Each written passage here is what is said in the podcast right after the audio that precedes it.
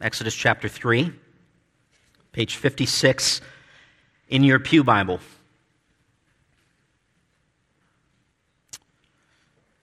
What would happen if God decided to show up in this church in a big way? What would that look like? What would we expect? What would God say? What would God do in our midst if He decided to show up in a big way in this church? Would He say encouraging things? Would He say challenging things? What kinds of things would happen if God came to our church and visited us in a special way? Would broken relationships be immediately mended? Would sin in our lives be quickly eradicated? Would all our physical needs be quickly met? What would happen if God decided to come to this church in a special way? Would we experience revival? spiritual awakening, spiritual reawakening? What would that look like? What would happen if God decided to show up big in your life? What would that look like? What would, what would He say to you? What would He do for you? Would you be afraid and would you run away from His presence? Would you welcome His presence? Would you uh, welcome it even if it hurts just a little bit or a lot? Would you weep for joy? Would you weep because of your sin? What would God's presence and power look like in your life if God decided to visit you, to meet with you in a special way? These are the questions I ask as I approach Exodus chapter 3, verses 1 through 10, because this passage, what it does is it gives us a picture of what happens when God shows up on the scene when God decides to meet with his people. It tells us two things. It tells us how God comes to his people, and it tells us why God comes to his people. So let's review a little bit. Where are we in this Exodus story? Well, you'll remember in Exodus chapter 1, God plants his people Israel, starting with a little family in Egypt. And this family begins to grow and, and, and grow strong under God's hand. But Egypt, remember in chapter 1, enslaves them and threatens them with infanticide. That's chapter 1, and when it ends, everything seems, seems really bleak. But then in chapter 2, God introduces hope with the birth of this little baby boy, uh, Moses, the one who God would one day use to deliver his people from Egypt's clutches. And in chapter 2, we, we saw this last week. We see God's hidden smile as, as God does marvelous things in the life of Moses to protect him as a little baby and then to prepare him for his eventual task as God's instrument of redemption. That's chapter 2.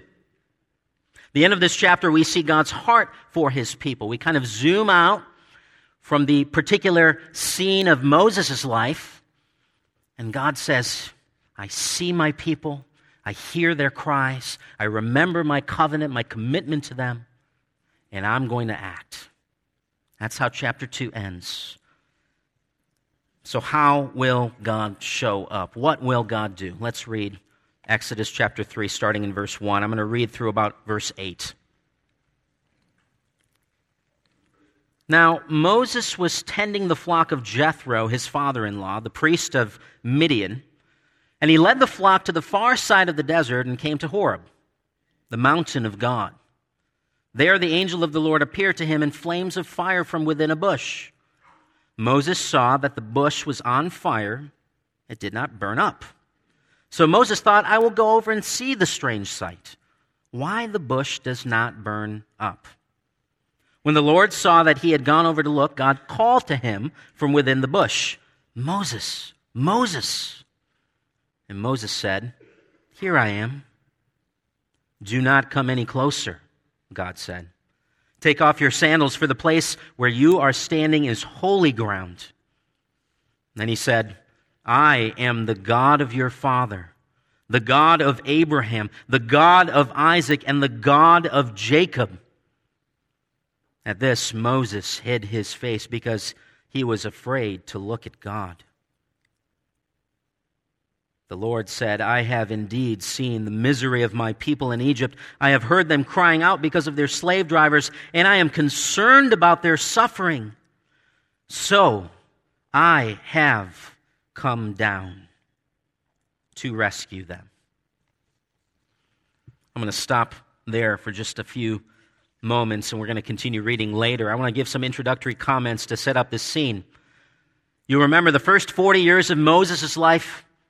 He was a prince, and he was in Egypt.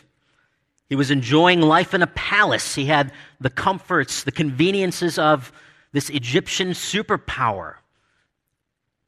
He had all kinds of good food and, and uh, servants, and people were coming to his aid. But the next 40 years of his life, you'll remember, he was in Midian. That's where he is now, where all of a sudden he is a nobody. Nobody knows this guy. And he becomes a shepherd. We know that shepherding was a low income kind of job. In fact, Moses wasn't shepherding his own flock, he was actually taking care of his father in law's flock at this time. He was not a wealthy man. He was probably dependent on his father in law just to make ends meet, certainly for a job. And so the prince has become a pauper.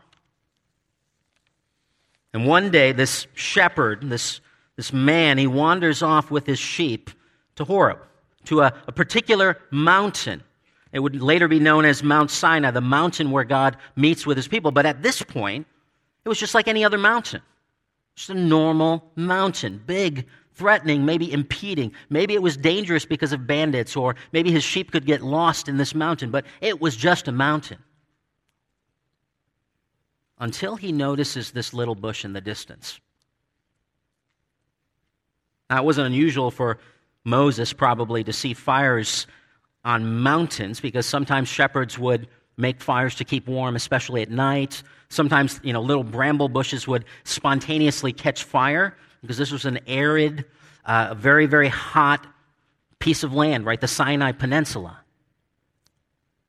But this was special, right? This was special. There's something different that was going on here. And as he got closer, he realized this bush was not only a flame, but it wasn't consumed. It would not burn up. So, what was going on? Well, as he came closer, God spoke.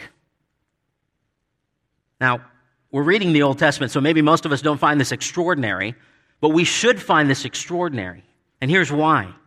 The last time God spoke to his people was 400 years before this moment.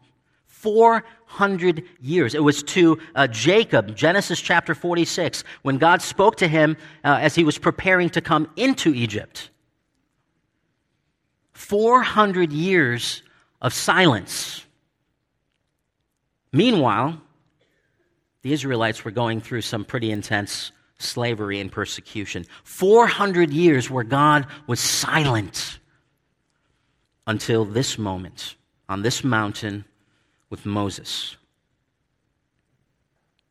So, how does God show up to Moses? How does God show up? I have two points under this question. How does God show up? First of all, he shows up in holiness. God comes to Moses in holiness. The burning bush is a theophany, and that's just a fancy word which means appearance of God. And uh, fire often would accompany God's self revelations to his people. You remember Genesis chapter 15? It was a, it's a pretty strange scene. I'm not going to get into it. You can read it this afternoon. But right in the middle of the scene, there was a pot of fire. And this pot of fire represented God. Later in Exodus chapter 13, we see a, a pillar of fire, which led God's people to actually this mountain. And there are other examples as well of fire accompanying God's presence. Now, you know, think about past history, uh, maybe purple clothing or, or uh, jewels or crowns or the presence of armed guards. These kinds of things would cue us into recognizing we are in the presence of royalty. Well, in the Old Testament, fire was one of these cues for God. When you saw fire, you knew, perhaps, that God was around, that God was doing something in your midst. So we have to ask the question what does fire represent? Well, it represents God's glory, it represents His purity, but it especially represents God's holy presence, His holiness. Now, what does it mean to be holy? Have you ever thought about that? What does it mean to be holy? We use that word a lot in the church. Sometimes we use it negatively. No one here wants to be a holy roller. Um, you know, nobody wants to be holier than thou. Okay, so what does it actually mean then to be holy, since the Bible uses this word often? Well, the Hebrew word literally means to cut, to cut, to take something and, and separate it from something else. You think about it this way to, to set one thing apart for a particular purpose.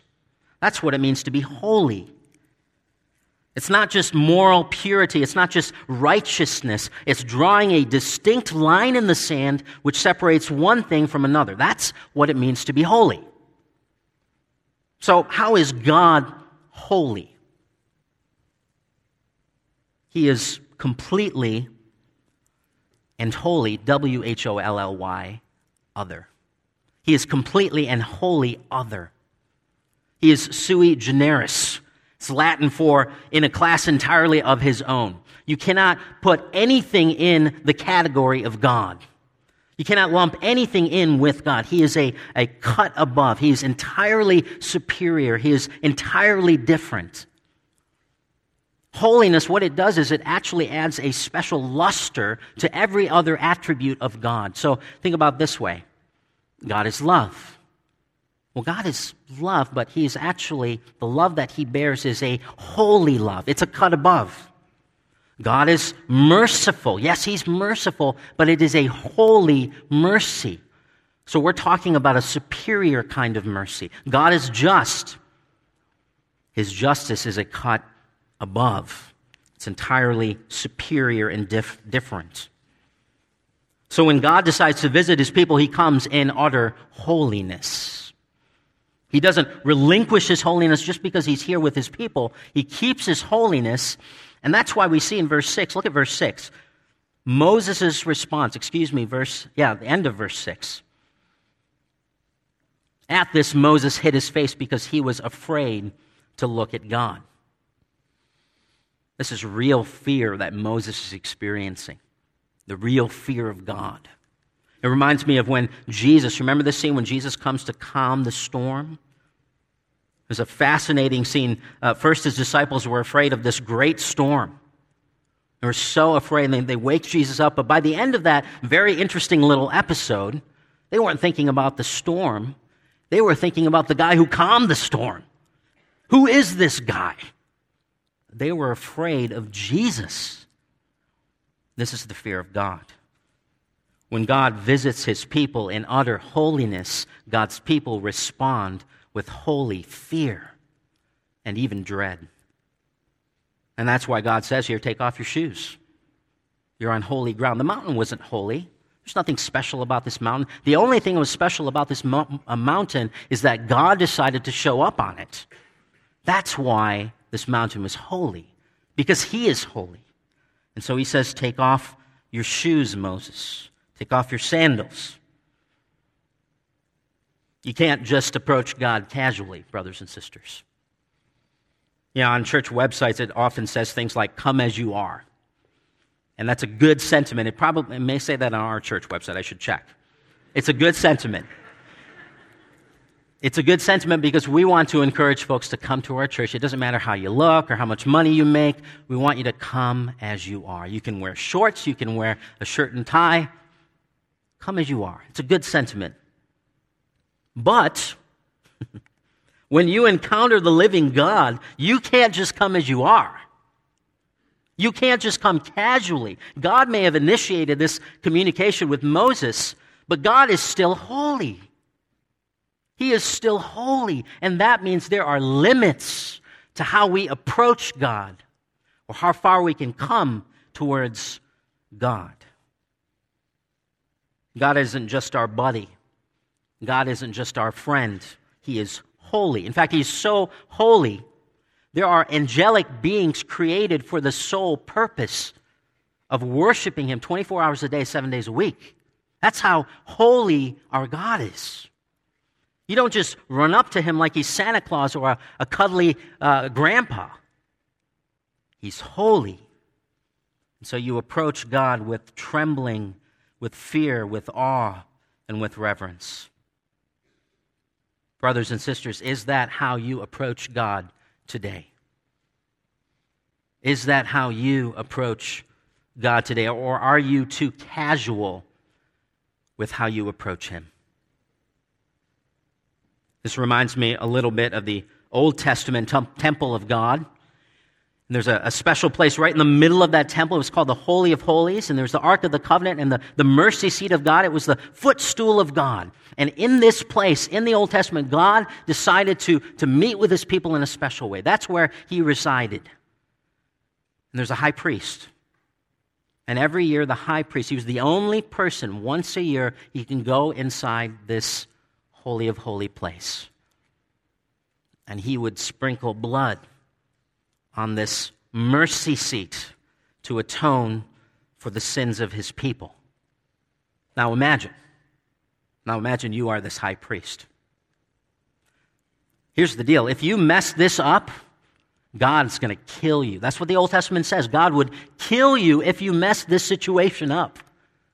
And so imagine you are this high priest.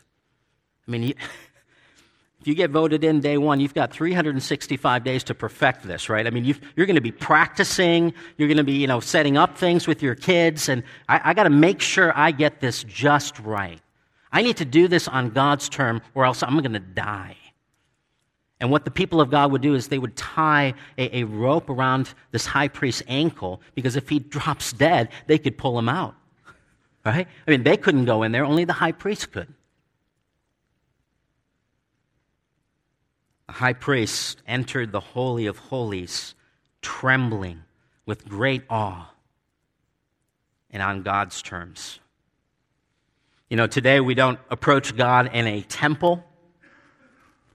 That's not what concerns God. But God is concerned about other things as we approach Him today. He's concerned about the posture of our hearts, of course. He is concerned about, it, about that. He he doesn't want us to approach Him nonchalantly or flippantly. We approach God, or we ought to approach God with great reverence, with faith, with joy. But it's not just our hearts that God is concerned about as we approach Him. Sometimes we think that God's Word doesn't really tell us about how we worship God or how we approach God. Sometimes we think, as New Testament Protestant Christians, all those traditions and all those things are, are done away with, and all that really matters is our hearts, and yeah, it's got to be about Jesus. And that's a great place to start. But God's Word has plenty to say about specifically how we are to approach God, both as individuals as well as corporately in the gathered people, like this morning at church.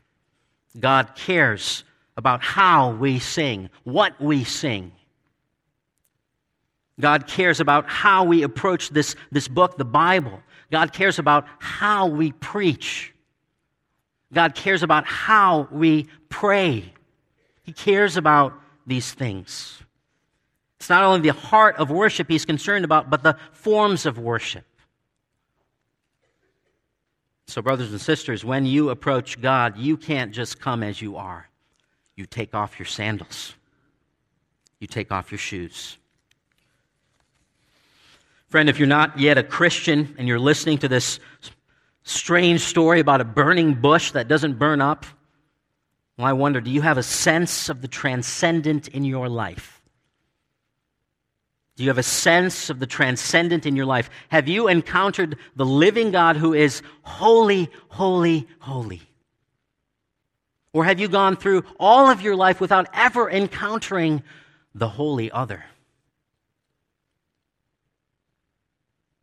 So God comes to Moses and he comes to us in utter holiness. Number two, God comes down. God comes down. Notice that God is, first of all, he's having a conversation with Moses. This should astonish us. God is talking to a man. He's, he's conversing with Moses. He hasn't given up his utter holiness in this con- communication. He's actually accommodating himself and making himself accessible to Moses out of his kindness and love for Moses and for Israel. Here's a, here's a free parenting tip from my 19 seconds of parenting experience. You ready? if you want to parent well, get down on their level, literally. Get down on your knees. Make eye contact with your kids. If you want to be a good parent, do that. And that's what God's doing here with Moses. Just like a, a good parent will stoop to get eye to eye with a child, God is stooping real low to get eye to eye with Moses. What does God say to Moses? Well, he calls Moses by name. He repeats his name, Moses, Moses. He's not just trying to get his attention. In ancient Near Eastern culture, repeating someone's name like this uh, communicates affection communicates great love. And we see it in other parts of scriptures as well. Remember God calling Samuel? He says, Samuel, Samuel. Jesus calling Martha, Martha, Martha. It's not Marsha, Marsha, it's Martha, Martha. Do you remember Jesus on the cross at that very powerful, uh, uh, powerful moment as he was hanging there on the cross and he was about to, to die and he addresses his father. How did he address his father? My God, my God.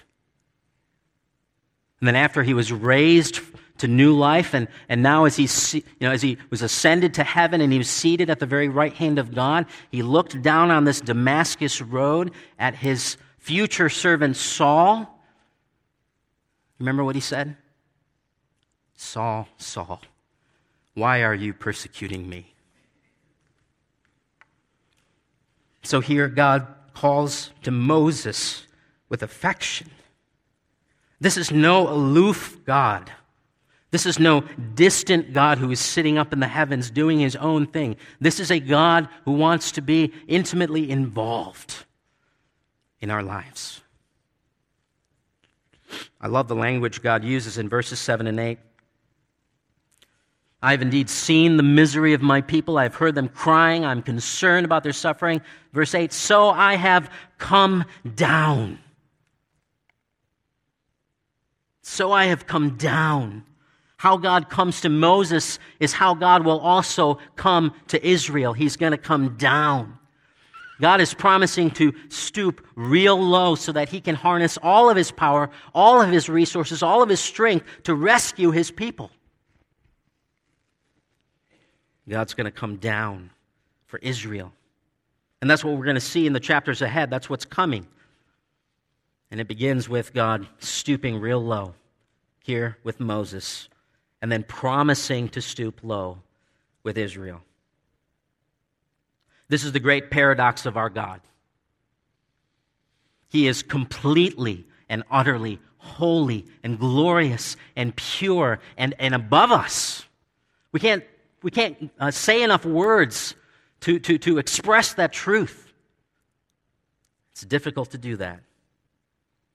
And yet, because of his great love for his people, he has chosen to stoop real low, to get down on eye level with us, to speak to us, to act on behalf of his little children. You know, I love these old churches um, Westminster Abbey and, and St. Paul's Cathedral in England. There's lots of churches like that that are all over the world. You know, I think the architecture captures something of the transcendence of God, the holiness of God, with, with, with their high ceilings and, and wide spaces and, and the, the artwork. When you walk into some of these buildings, you get a sense of God.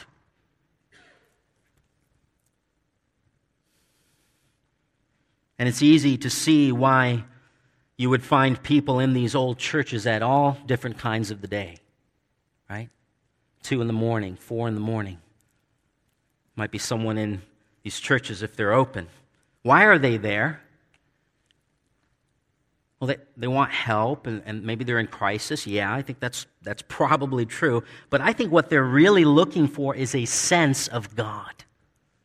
They're looking for a sense of God, a sense of the transcendence. That's really why they're sitting in that pew and they're, they're wringing their hands and they're throwing up prayers to God. They want a sense of God. There's nothing magical about any of those buildings. There's nothing magical about this sanctuary. It's just a building. But at least in some fashion, these buildings point to God's vast nature, His heavenly character, His holy otherness. But you know, I don't think it's just a sense of the transcendent that people are looking for when they go into these church buildings and they're praying at 1 and 2 in the morning. I think what every human being longs for is actually to be touched by the transcendent. To be touched by the transcendent, like Moses was here on this mountain. He was touched in some way by the transcendent God of the universe. You know, it's one thing for uh, the Queen of England or the, the President of the United States or, I don't know, Billy Graham to get off their high pedestals that we've built for them, of course, and, and to come to our homes and maybe visit with us and talk with us. For them to make time for us, that would be astonishing. We would feel awfully special, wouldn't we? But for the God of the universe, the holy God of the universe, to come down and then to, to, to come down without relinquishing his utter holiness. And then to come down without relinquishing his holiness and to touch our very lives. That's something entirely different. Many of you have experienced God's holy touch in your lives. It's not always comfortable, is it? Sometimes it can be painful. Sometimes God can make us feel uncomfortable because He's doing business in our lives. He wants to change us. If God's going to come down and, and do something, it means change for us. I still remember sitting in my church office. This is about three years ago. It was early, it was about 7 a.m., weekday. I had a breakfast appointment in central Massachusetts that day.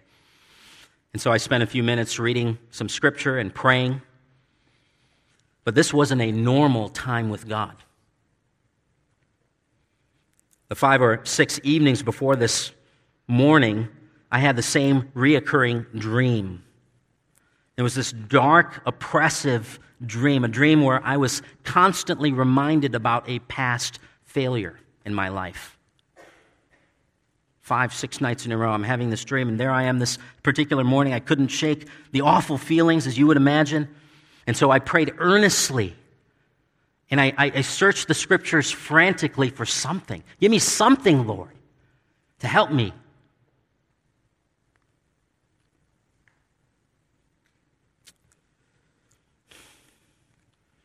Nothing landed for probably a good 30 minutes. I felt like I was just tossing up prayers to the ceiling. They're coming back down. And so I, I, remember sitting there quietly for a few minutes. I was reading a little scripture. Within a few minutes, I was overwhelmed, overwhelmed with a sense of dread and a sense of awe. Started to wash over me as I sensed God's presence. I began to weep, not because I was feeling the peace of God, but actually because I was not feeling the peace of God. God's presence made me feel uncomfortable you see, God was dealing with my sin. I didn't see it until that moment. There was built up resentment in my heart. There was built up pride. There was a sense of entitlement in my heart. And that was behind the scenes of this dream. I kept reoccurring. And God spoke to me through His word and said, Repent. So I sought His forgiveness. When I sat down that morning, I didn't think I needed all that, but I did.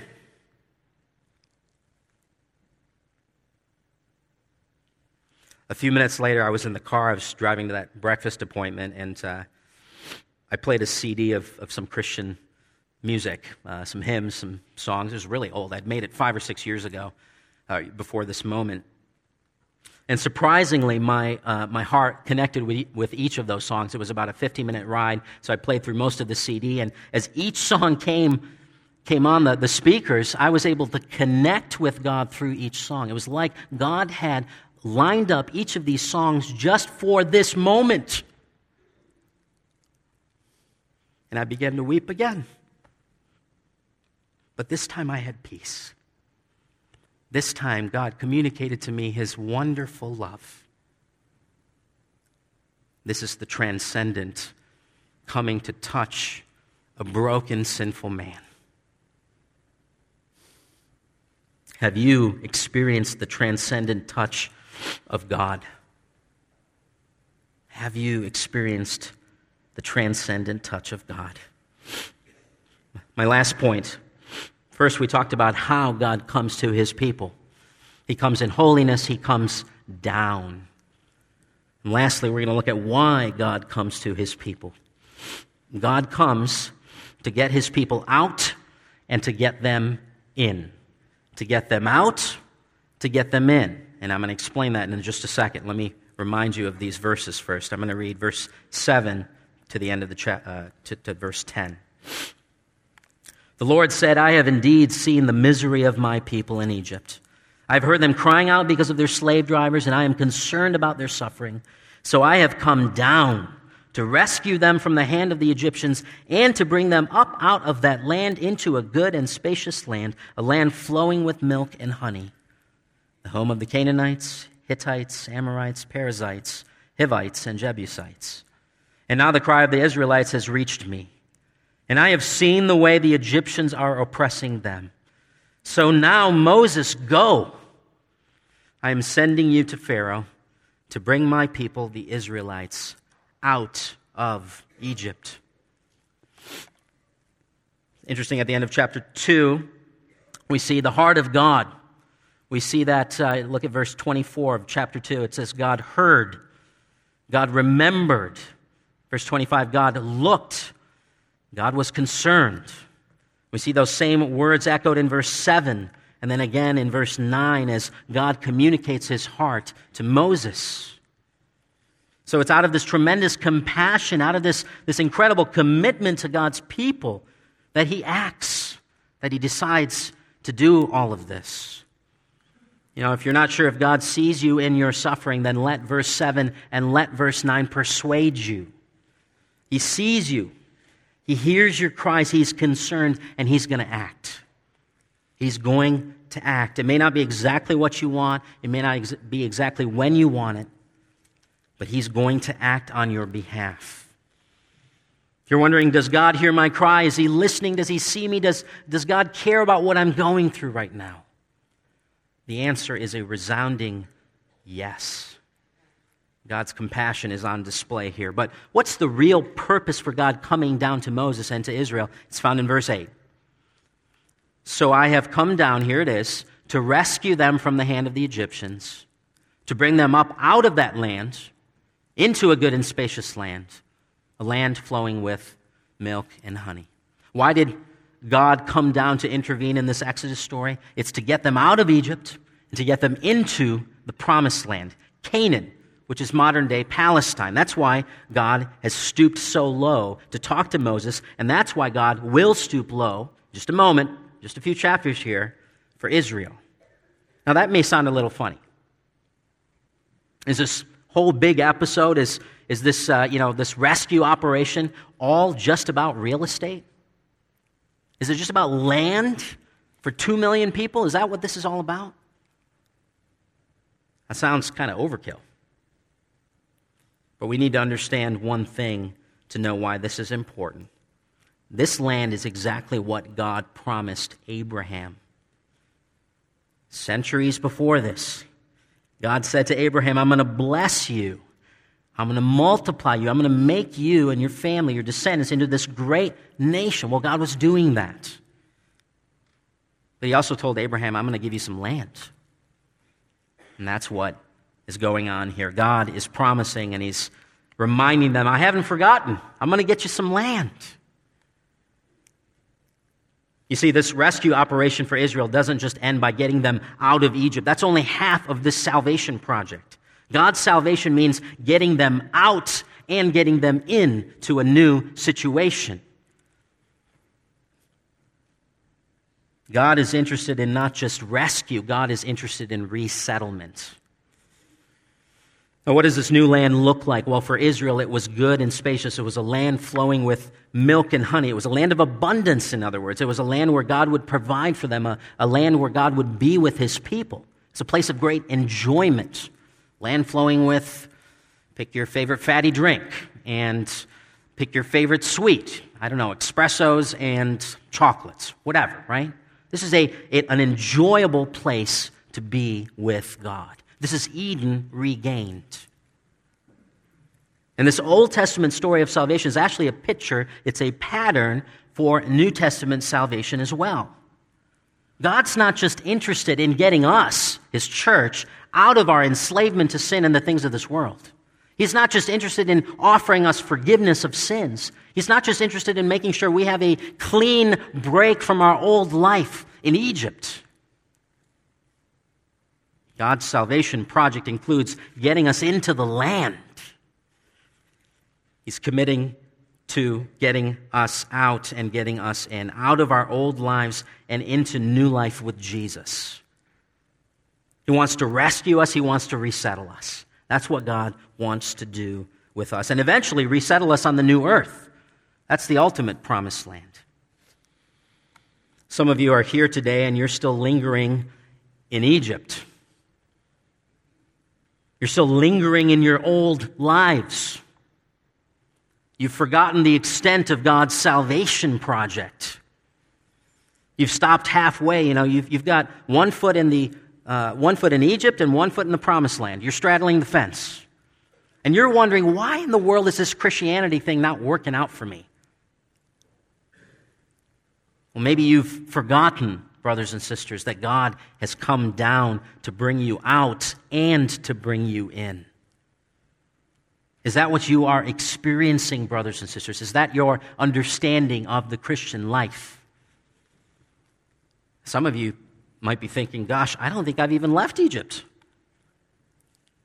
I'm still living in Egypt. I'm still living it up in Egypt. I didn't even know there was another place to go. I didn't know that God has provided a way for me to get out. Well, He has.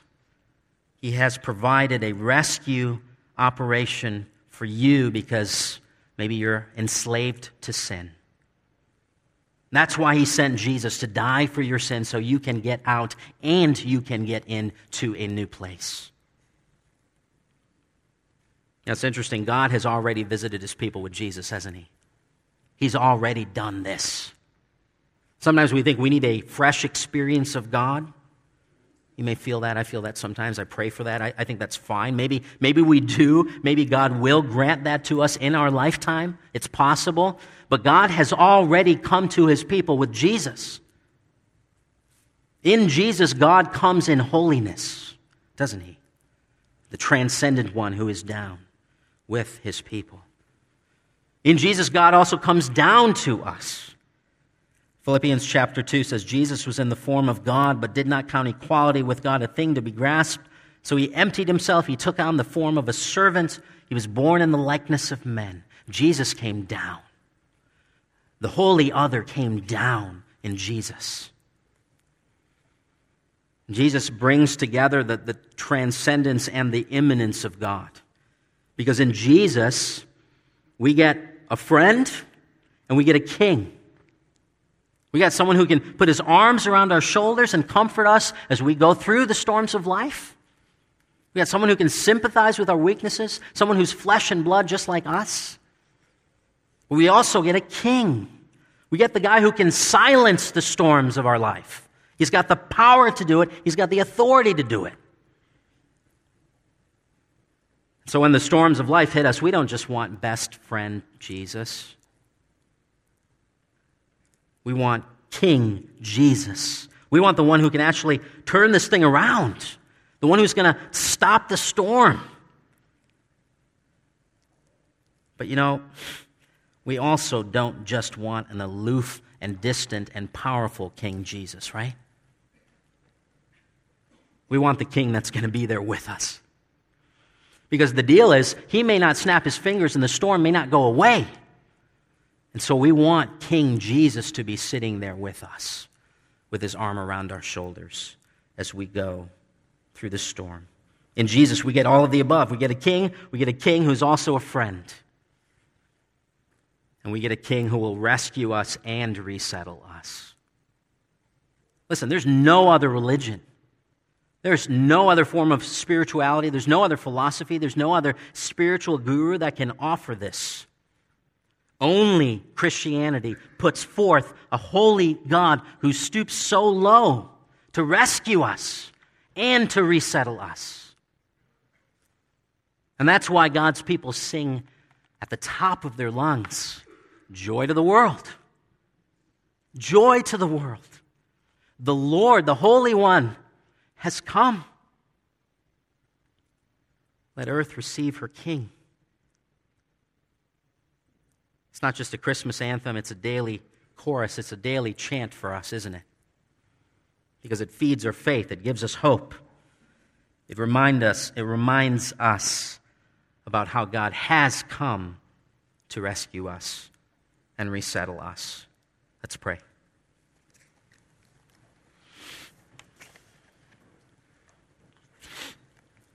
Father, we are in awe. We are in awe of your holiness. Father, we are in awe of your glory, which our eyes just can't see fully. And yet we long to sense the transcendence of Christ more and more. We long to see what has been hidden. We long to be on the Mount of Transfiguration. We can see the glory of Christ. We know that that means that we will be changed. But Father, we welcome that change because we need to be changed. Father, we are so grateful that Jesus has come down to us, to be with us, to care for us, to sympathize with our weaknesses. Oh, Father, may we worship this King who has come. In Jesus' name, amen.